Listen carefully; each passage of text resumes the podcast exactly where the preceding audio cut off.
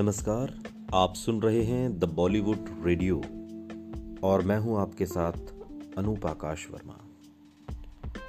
किस्सा मीना कुमारी और गुलजार साहब का है।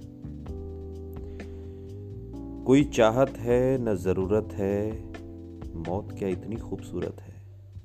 मौत की गोद मिल रही हो अगर, जागे रहने की क्या ज़रूरत है?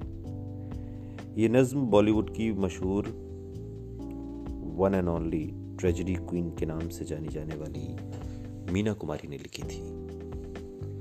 वो न केवल लोगों के दिलों पर राज करने वाली अदाकारा थी, बल्कि एक बेहतरीन शायर और गायिका भी थी। उनकी ज़िंदगी के तमाम ब्लैक एंड व्हाइट किस्से हैं और आज हम उन्हीं में से एक किस्से के बारे में आपको बताने जा रहे हैं। वो किस्सा है मशहूर गीतकार और कवि गुलजार साहब से जुड़ा हुआ। मीना कुमारी को शायरी लिखना बहुत पसंद था।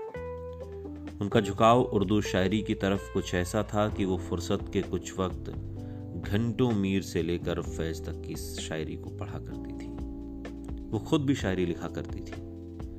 उनकी शायरी की तरफ़ बढ़ता झुकाव उन्हें युवा गुलजार के करीब ले आया।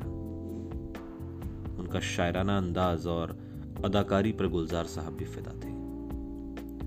दोनों फुर्सत के लम्हों में शेर व शायरी पर बातें करते और दुनिया इसे मोहब्बत मान बैठी थी। उनकी लिखी शायरी को उनके पति कमाल अमरोही बिल्कुल भी तवज्जो नहीं देते थे। उनका मानना था कि मीना को कविताओं की कोई समझ नहीं है।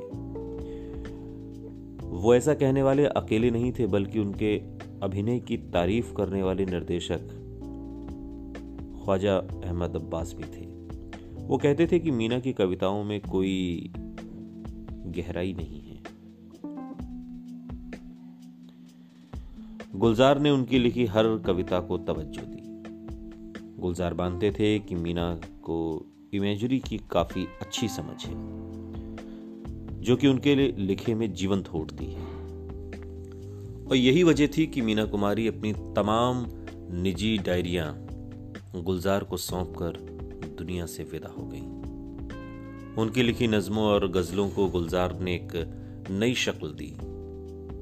उन्होंने मीना कुमारी की शायरी नाम से एक किताब भी पब्लिश करवाई, लेकिन डायरियों के उस जखीरे में से लिखा बहुत कुछ कहीं बंद करके रख दिया।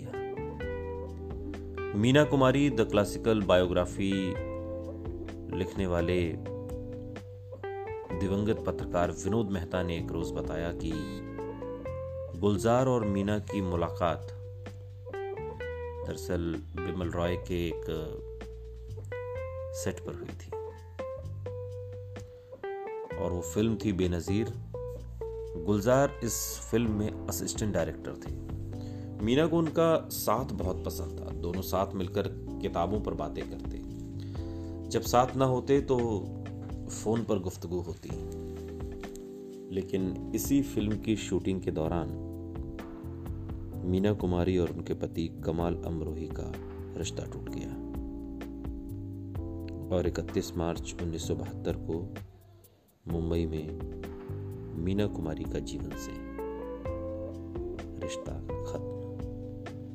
सुनते रहिए द बॉलीवुड रेडियो।